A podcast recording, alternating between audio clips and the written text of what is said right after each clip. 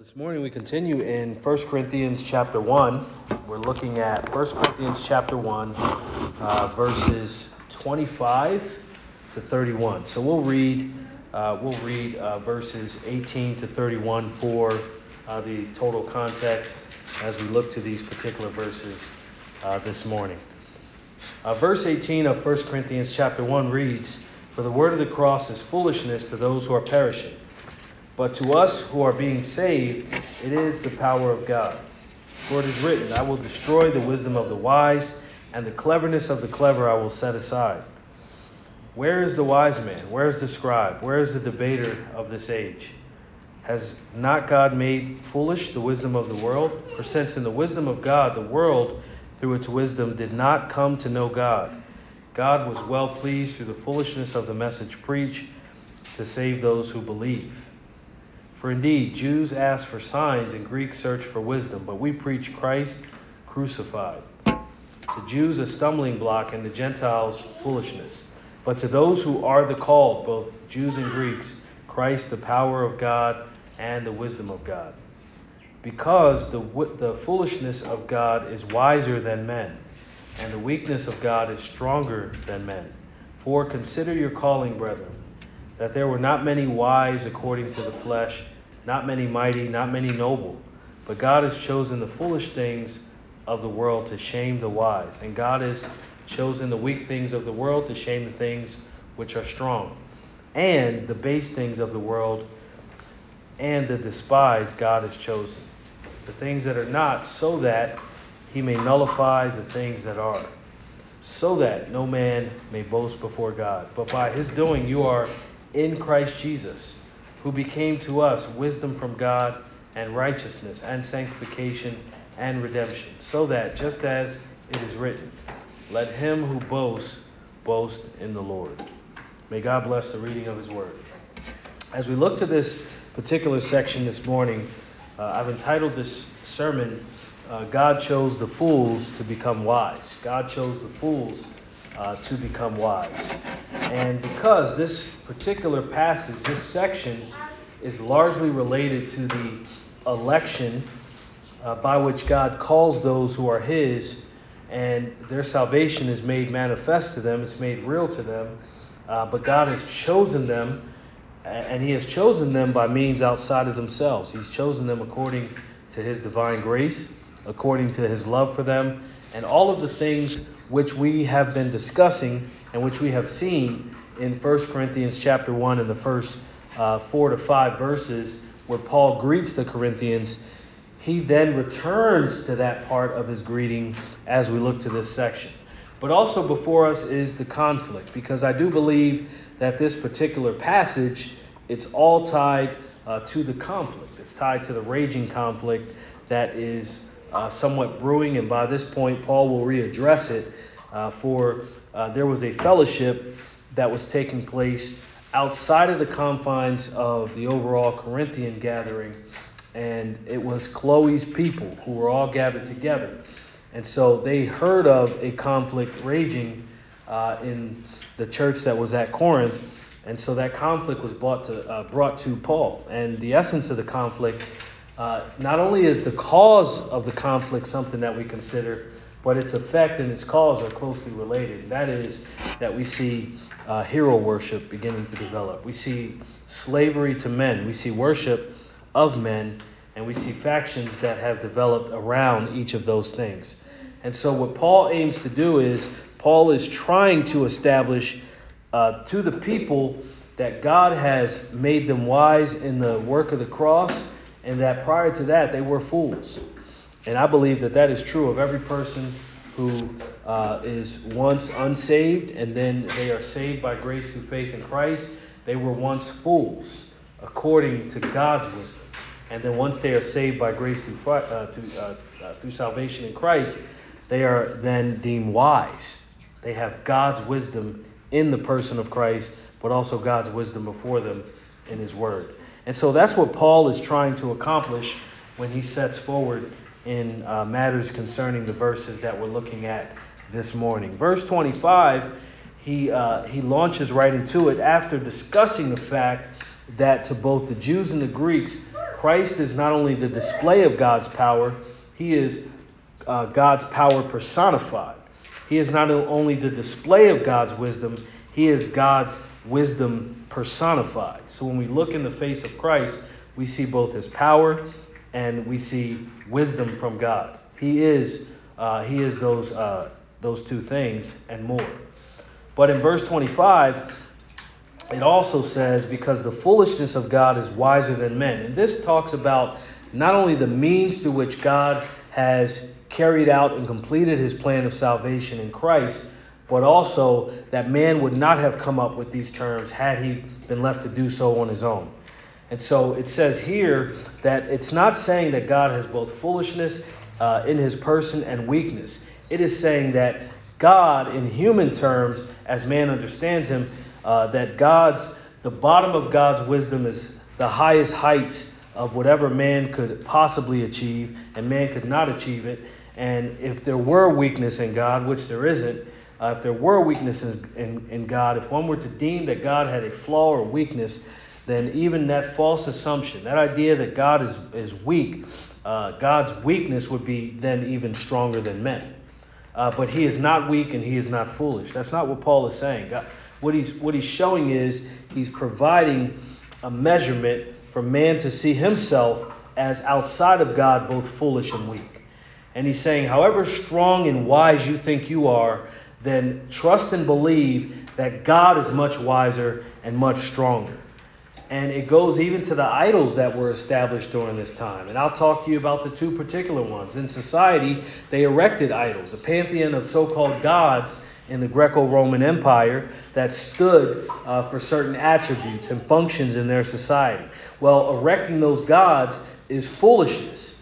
And those gods that they erected are weak and feeble. But you see, God, the one true living God, is not something that we develop in the mind. It's not something that you and I constructed on the basis of some kind of human gathering, and therefore we conceived of an idea that God is this person, and we hatched his plan to try to create some religious atmosphere. No, it was God who has always existed because he's self existent, and God has always carried out his plan because his plan is eternal. And he sees to its completion. But even more, there is another set of idols which have taken place in the confines of religious worship uh, with respect to the church in Corinth, that they began to worship men. And so what he's showing is that men are all feeble men are all weak outside of Christ. And so in Christ, Christ is the only one worthy of our worship. And so no man, no conglomeration of men, no conglomeration of women, no person is worthy of worship because no person has in themselves inherently, outside of God, eternal power and eternal wisdom. For all that we have concerning power and wisdom, we have only in Christ.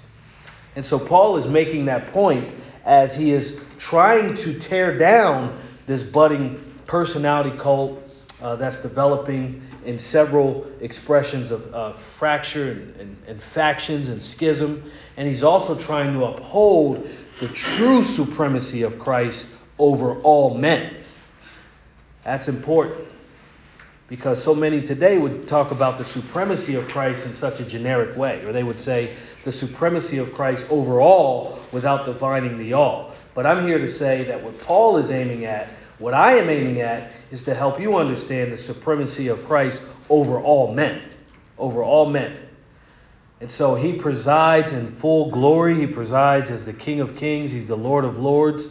And he presides over God, uh, over God's eternal uh, plan of redemption for all. And he is in cooperation with God himself, uh, God the Father, and God the Holy Spirit. And so we see that even in function, we see that this is the power of God on display, uh, and it is known as the foolishness of the cross from the vantage point of the world's system, because it is not a foolish plan. And then Paul goes right to it. When we look at verse 26, he says, God has, God has chosen, or for, I'm sorry, in verse 26, for consider your calling, brethren, that there were not many wise according to the flesh. He's talking about the calling of those who were effectually brought into salvation uh, through the grace of our Lord Jesus Christ, through what is known as divine election, that means by which God calls forward those who are dead in their sins and trespasses, and He gives them life, He gives them a new nature, and when He calls, they come. But He says, consider your calling. Consider your calling. So we already know that it's not something that they bring about for themselves with respect to this calling because they are too foolish to bring it about in themselves. Their nature is what is known as dead. They are dead in their sins and trespasses, so they cannot bring about the result of calling themselves forward into God's plan of redemption. That is a false ideology and false teaching at its core. But the true nature of this is that God has called them. And so Paul tells them to consider what God has done. And this is right in line with the whole New Testament it's right in line with the Old Testament understanding of who God is and how he saves his people. It's also in line with all of Paul's epistles. But when we understand this, it is that what he's trying to get them to see is that they were not wise in the time in which they lived in rebellion toward God. There was no point in time during that time that they would be considered wise according to God's standard. Now, men could certainly move subjectively that standard and call themselves wise uh, by erecting a standard according to the flesh, but that is foolishness. And he says that there were not many wise according to the flesh, not many mighty, and not many noble. It is certain God does not choose the wise according to the flesh and bring them into salvation and bring them into the fellowship of the Christians and bring them into the life of the church so that, saying that God does not do this, so that they would maintain the wisdom of the world and live in accordance to the false wisdom of the world. God doesn't do that. God doesn't create a certain what's known as syncretism, the blending of two ideas so much so that they're not only related, but those two ideas are now superior to all other things in cooperation with one another. God doesn't do that. God doesn't blend together false with truth, lies with the truth, error and soundness. He doesn't blend those things together and call men to live according to that standard. And in fact, as we look at the call of God, because that's what Paul wants the Corinthians to do. He wants them to consider election. He wants them to consider it. He doesn't want them to lay it aside because, oh, it's a little bit divisive in our revenue generated corporate pragmatic model of so called church. We lay aside certain doctrines because they might interrupt cash flow. That's not what Paul says. He says, I want you first, at the beginning of this long letter, he says, I want you to consider election. Not only election, I want you to consider your election. Well, the reason he says that is because of all that he said before in the introduction. Paul introduces divine election and then tells them, I want you to consider it. Because it should be evident and it should be true in, in you. And what do I mean by that? Not only election as a static principle or doctrine, but I mean all the things concerning God's power as he chooses whom he will, and what he accomplishes in those whom he chooses, and then what is required of them in terms of their fellowship with one another as he has chosen them. And we ended last time by saying a right view of the cross, a right view of salvation, and a right view of Christ always produces a proper view of yourself and a proper view of others. When people begin to view themselves as exalted or others as exalted. They have taken their eyes completely off the cross. They have taken their eyes off of Christ. And so Paul says, I want you to consider election. Because here's the thing let's step back. When you consider election, it humbles you. When you consider the fact that God called me, I was a fool, and no matter what you think you are today, or who knew you at the time that you were not a Christian, you can look back at that time and say, I was a fool. And that creates humility in you to consider you could not have brought yourself out of that state. Only God could have done that in you. Only God could have done that in me. No way we do that for ourselves. It is impossible. That is what Paul is saying. And he's saying that because if it were ours to choose, we would choose the wise. Oh, well, how do you know that? You see people do this in business. You see people do this in the company they keep. You see people do this in all kinds of walks of society. They choose the biggest, brightest, toughest, strongest, most articulate. They choose according to the wisdom of the world. Now, I'm not saying that there's a problem at times when you're choosing people who are competent, but I'm saying this isn't a matter of competency when we're talking about how do I how do I become saved? You're not saved because you were competent. You're not saved because you earned it. What Paul is saying, you're saved because God called you. And when he called you, you were a fool. And so he says, uh, he says this that this in God's plan, man could not have come up with this because man doesn't do it this way. All man can aspire to in the height of his fleshly wisdom is partiality. That's all he can come to. When man chooses, because we see it in the factions, we see it in the factions that develop. They say, well, you know, I'm of Apollos, I'm of Paul, I'm of Cephas, Christ. They chose what they thought were the top 40 pop evangelical rock stars and said, let me get behind them because that is where my identity is placed. And Paul said, those individuals are not against each other. And in fact, Christ is Lord over all. So the Christ that you're choosing to bring into faction is not the Christ of the cross that I'm preaching before you. That's why I say this section is completely related to the section that precedes it and the section that will succeed it. But Paul is against, he's against uh, this propensity that man has to exalt himself as strong outside of the confines of God's sanctifying work in his life. He's against man exalting himself as wise outside of the confines of God bringing wisdom to him first in Christ by changing his nature, and then the fact that wisdom is justified of her children, as Jesus said. That the wisdom that has been granted to you, you demonstrate that wisdom. And therefore, you are bearing testimony and evidence that you have the wisdom of God from above by your actions, by your speech, and also by clear testimony. But they were to consider their calling, they were to consider this divine election in the wisdom of God. And we know that it's that type of calling because, as I've said, nothing in this says that man could bring himself to the present state of his salvation and has translated himself from the kingdom of darkness to the kingdom of our Lord Jesus Christ. Man can't do that on his own. This very passage right there in verse 26 that man can't do it. It doesn't say man won't try. It doesn't say man won't raise up his evangelist to philosophize about this, but man will not be su- uh, successful in doing so. But let us again tie this to the conflict that has occurred before the beginning of this chapter, because again, this letter is a letter, and a letter as uh, an epistle that has features of a narrative in it, it should flow from one thought to the next.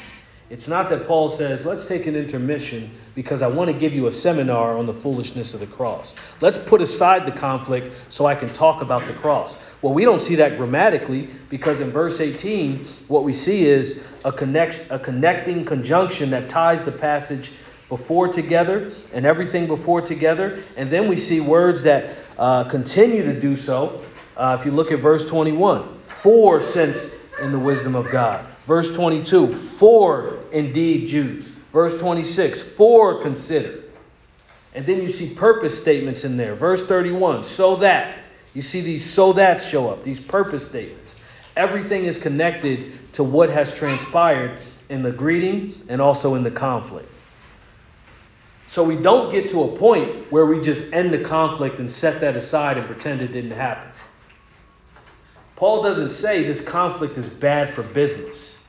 What Paul says is, I'm going to address the way to cast down the arguments that are being raised up in the conflict. And I'm going to show you at every turn what that conflict has produced, why the church in Corinth is acting so fleshly, and how to call the people to repent and how to resolve the issues that befell the church. Paul goes right to the issues, he doesn't hide from them. What I'll say the big one is this what he is dealing with in our passage, in our particular passage, in the near context, is essentially when we look at Christ and what he has accomplished for our, our salvation, there is no room to hide in men. In fact, there is no freedom in it. There's only freedom in being hidden in Christ. And I can go to the Gospels for you. I can go to John 15 for you, where Jesus says, Abide in me. Don't abide in everybody, abide in me. And he's saying that in the midst of hostility, persecution, of people who hated him. So there's no room to hide in men. There's no room to be enslaved to men. There's no room to be worshipers of men. And when we consider, listen to this, because we, we talked about this at the end of Romans. When we consider that all of us started before our salvation, none of us were born saved. All of us started before our salvation as fools in this world. When we consider that, none of us are worthy of worship. None of us are worthy of worship. And yet, when we are born again, listen to this when we are born again, we are made wise.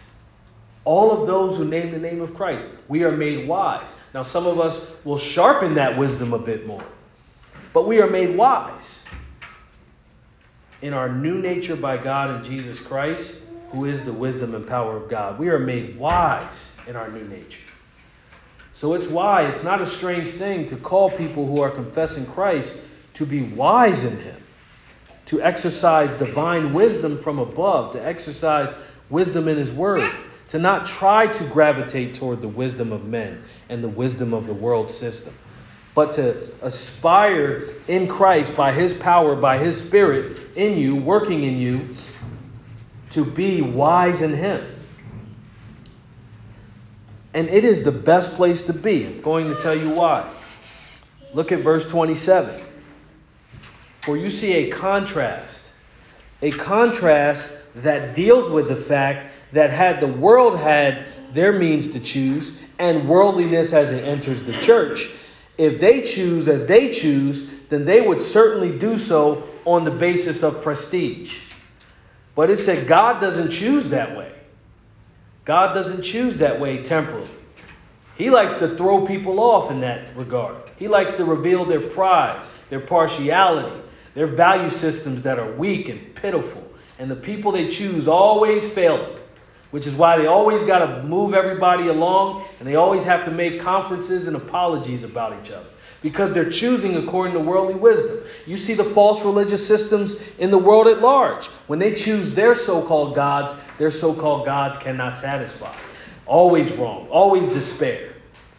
And when you point that out to them, they get so angry with you because their system isn't working. And they're angry with you that you're telling them that.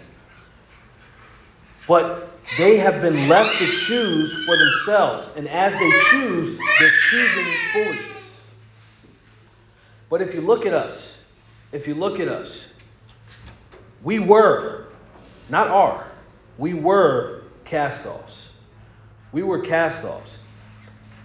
Because when God chose us, it said He chose, and Paul is saying this to the church in Corinth, He chose the foolish things of the world to shame the wise.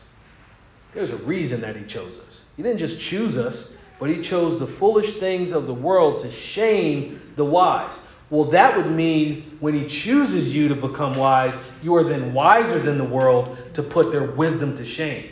So, why do people want to drink in the cesspool of the world's wisdom and try to do that and then claim that they're fighting against the world's wisdom?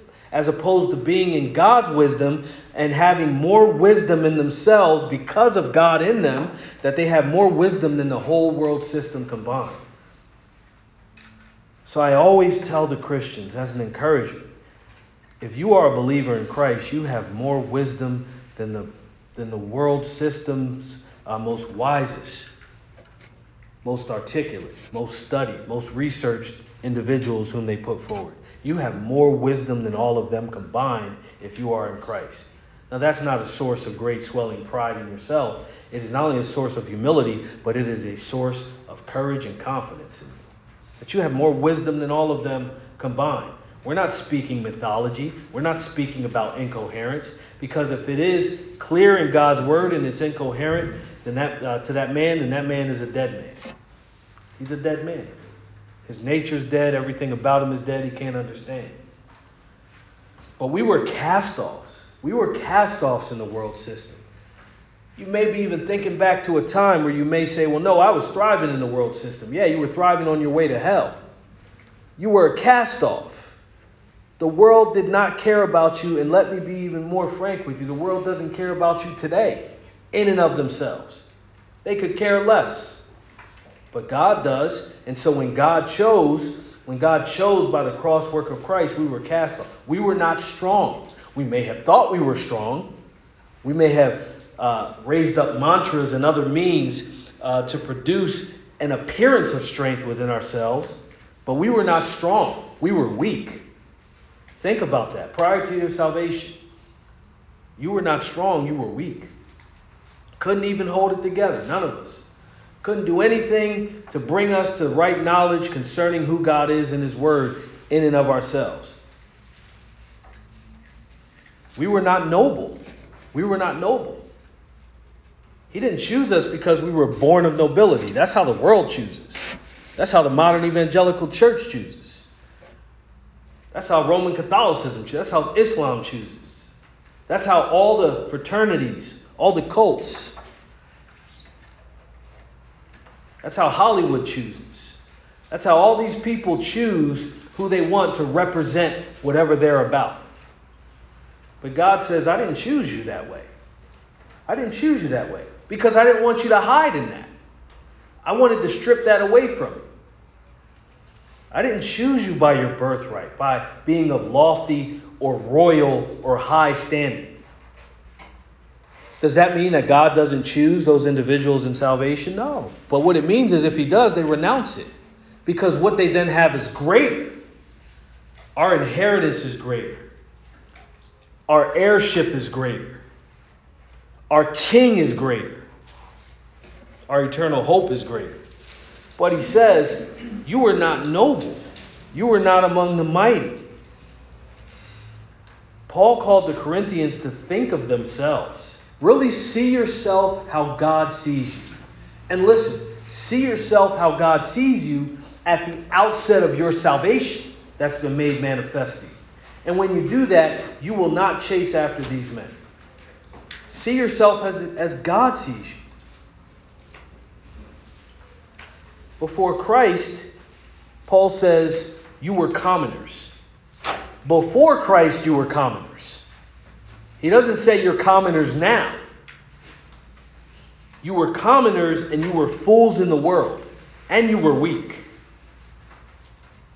Now, if we just left it there, and that's all we had to say this morning, there would be no motivational speeches to give, as people like to give. But I'm so glad that this goes beyond motivational speech. I'm glad that what we're talking about is eternal standing before God. That whatever motivation I have to live in accordance with that, it's based on what Christ accomplished and what Christ accomplished alone. It's not based on what some man did for me. It's not based on what school some individual went to. It's not based on if my parents did or did not have what they had in order to propel me forward. I'm thankful for helping hands, as we ought to be, but that is not what legitimizes me in the eyes of God. What legitimizes me in the eyes of God is the cross work of Christ. That's how he called me out of death. It's by his cross. That's how he called you out of death. So we were not brought forward because of our royal and lofty standing, not because we were strong in the flesh, mighty in the flesh. But Paul says, what he says is that God has chosen the fools to become wise. He doesn't say God has chosen the fools to keep us foolish, but instead he has chosen as us who were once fools, now we are wiser than those who possess all the world's wisdom. We're wiser now. We are wise because of the wisdom that has come to us from above. We are wiser because we have God's Holy Spirit living in us. That's why I can speak about all of us who confess Christ. We are wiser It's not that I'm wiser than you, it's that we're all wiser than the world system if we are indeed in Christ because of what Christ has accomplished in us. It's also why, in the context of exhorting, encouraging, explaining God's word, it can be coherent. It can be brought to you in a way that you understand when you have God's Spirit. It's not so much that you are a fool in Christ now who needs to be made wiser by the elites. No, it's that all of us are wise in Christ because we have His Spirit, because we have been saved by the same grace through faith in Him. And so there is this wisdom from above that we all possess. And in the face of the world's wisdom that says we are the fools, we are wiser than them. We are wiser than them. And the reason for which God has accomplished this is because we put the wise in this world to shame. We put them to shame. We put them to shame by our fellowship. We put them to shame by our testimony and proclamation. We put them to shame uh, by the content of that testimony, that teaching, and that proclamation. We put them to shame by the very presence of our lives among them. We put them to shame on the basis of every other thing you can possibly think of that relates to our sanctifying walk. We put them to shame based on how this ends, knowing that we are going to inherit an eternal kingdom. We put the world to shame because look at their little kingdoms. Look at the people they raise up. Look at the men and women they raise up as their leaders. And I'm talking about within the annals of false religion and also within the annals of the world system that wants nothing to do with constructed and organized uh, religion. Look at what they've come up with. It doesn't work. None of it works because none of it works eternally. Because remember what Paul said about wisdom?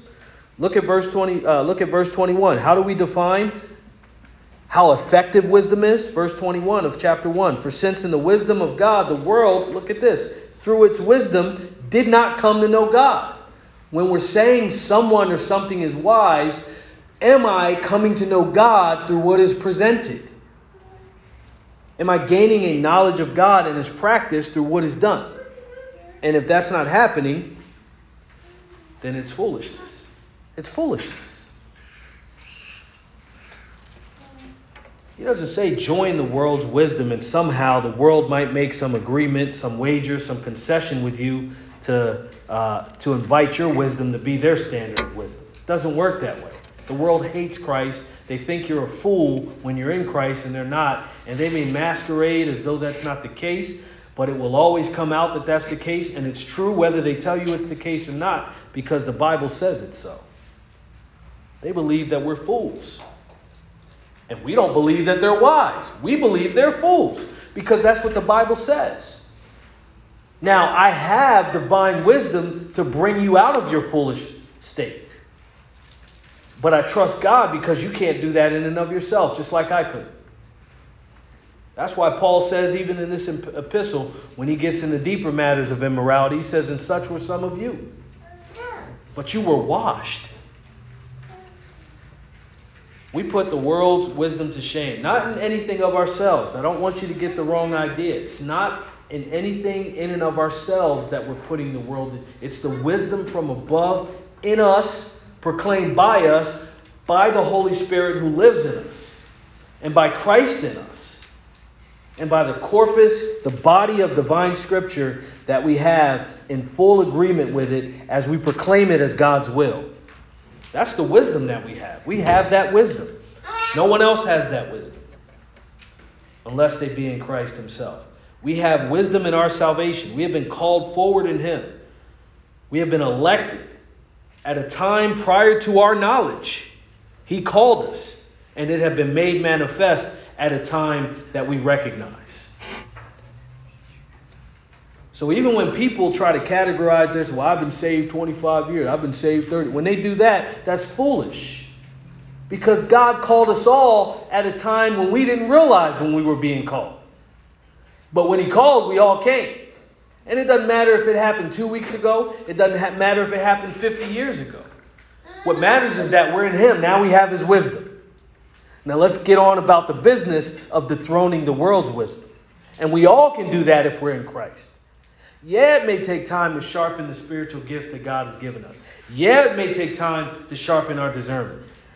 But that is the direction that we ought to be headed as the body of Christ. Because what happens when we begin to categorize uh, God's salvation plan on the basis of some fleshly standard, we will develop the same factions that were developed in the church in Corinth. When we make it a matter of time, a matter of age, a matter of experience, a matter of anything except the crosswork of Christ and its real, truest form, we will develop factions. We will develop personality cults. But listen, I'll tell you this because Paul goes here with it. Verse 28, he says, And the base things of the world and the despise God has chosen, the things that are not, so that he may nullify the things that are. Purpose statement, verse 29, so that no man may boast before God. Listen to this. We ought not pretend we have always been strong. We can't even pretend that we have always been strong. Now, we don't drag our minds through the mud of all the times we were weak, but I'm saying we can't pretend that there was a time where we just came upon this earth and we were just, at that point, Christian. We can't do that. For one, you will either subtly or very openly solicit worship of yourself because you're basically saying you're the Messiah, you're the sinless one. But also because it's not true. Nor should we pretend we were born of nobility and high standing because we weren't. We really weren't. Because whatever we identify in our families, if they be not in Christ, whatever their financial state, they're dead. In the world system, they're dead. In the world system, they face God's divine wrath. Whatever they hold in this life, however they can propel us forward financially, if that is all we are identifying with, then they have no place in God's kingdom. In fact, your standing is above theirs if that's the case, because you hold to an eternal kingdom, whereas they hold to eternal torment. Instead, there was, prior to his salvation for us and in us, listen to this, prior to, I'm not trying to discourage anybody this morning. If you are in Christ, I'm saying prior to him. Prior to him, there's nothing significant about us. I'm not saying people can't do charitable deeds. But I'm saying those charitable deeds do not have a saving effect upon the life of that person left to itself and left to themselves. There's nothing significant about us from the perspective of eternity so long as we belong to the world system. That's the key word. From the perspective of eternity. People can play hypotheticals on, well, what about this? What about a person they do this? Well, from the perspective of eternity, was that act done to bring glory and honor to Christ Himself? And was that an open proclamation? And does the Bible legitimize that action as being in step with one's sanctification? Because then, should we boast, a big key to this is when we boast, we boast in the Lord when we do that act. We don't say, look what I did. But this also, as I've said, the fact that we have nothing insignificant, I'm sorry, nothing significant about us from the perspective of eternity prior to being in Christ, it causes us to boast solely in Him as this epistle commands us to do. I've said it before. Because God has chosen the despised, we are the despised when you're in God now. You're the despised. The world doesn't, the world hates you. They hate Christ. They hate the Christians. That's not a surprise. Peter talks about that. It's not a surprise when they bring their trials, when they mock you, when you're standing in front of some tribunal, when you're accused and you had nothing to do with anything that's happening, but you find yourself in the middle of something. That is because the world system hates you. They hate the Christians. You'll be able to get along in the world system in God's power, but they hate you. You're not trying to unlock the world's wisdom in order to advance in the world's wisdom. They hate you. It's set against you and it's going to come to a, a, a wrathful and fiery ending. But we do not use the world's wisdom to, to confound the world's wisdom. For so many today are doing that very thing. Instead, we have the wisdom of God, and we are an open display of His power and testimony of salvation. And that is before a world who prides itself on its own abilities. And so in verse 28, we see that God has chosen the base things. He's chosen those things considered to be insignificant, common. And further, he says that he has chosen that which is despised. And he's done so to nullify or to render void the things that are. Listen to me. The true Christian in the hand of God, he's the instrument through not only which the gospel advances, because a lot of people would say that, and that is true, but he's also the instrument through which God chooses to put the whole world's foolish wisdom to shame, the whole world's system to shame. That's what he chooses. And I'll tell you, it's not in often dramatic acts as people want to do. Dominionism. They want to take over institutions so that the world somehow will recognize we're Christians. It's through the daily act of our sanctification. Just doing that would put the world to shame. But listen, he has said that this is the case. Paul saying it to the church in Corinth that we can benefit from because in verse 29 he says the purpose that this takes place is not just to do it for the purpose of doing it. He says the purpose is so that no man may boast before God. He does it this way so that nobody can make a boast so that this individual is not exalted to this place in the so called church, and this individual is not cast down to this place in the so called church. And Paul will get there further as he deals with operating and, uh, and functioning uh, as believers with respect to the gifts as they are practiced in the church. He's going to go there as well. But the idea is that no man may boast in himself or other men, listen to this, as though we have received something that has not been given to us by God. People who are enslaved to men, you hear them speak less and less and less and less of Christ, if at all. Mm-hmm. And I've seen over the years where they don't even mention Jesus anymore. They just mention this, guy, read this guy's book, listen to this guy's message, go to this seminar, go to this fad, try this, try that, try this program. And Christ is so far from their lips because he's so far from their hearts. But listen, I'll go I'll go right to where Paul is going because it's where he's going when he talks about boasting before God. The idea is that no one may boast in himself or other men, and beyond that, that no one should receive the fading acclaim and affirmation from one another because they can only go to the heights of praising one another. Remember what I said about the conflict? That Paul was dragged into the conflict. What Paul would have said if he were a modern evangelical rock star trying to build his dynasty, he would have said, Well, let's cast off the other three factions and just belong to the Paul faction, and I'm going to say all the correct things that I want you uh, to understand, but you belong to my faction. No, what Paul says is there are no factions. I'm a humble servant of Jesus Christ, just as you are. I have all of his divine wisdom as disclosed to us, as revealed to us, the mystery revealed, just as you do if you're in him. So, in that, we are no different. And so, Paul dethrones that. But listen, these individuals who are raised up to receive this fading acclaim, this affirmation from one another, where they continuously praise one another, they are not those whom God has chosen to confound the wisdom of this world.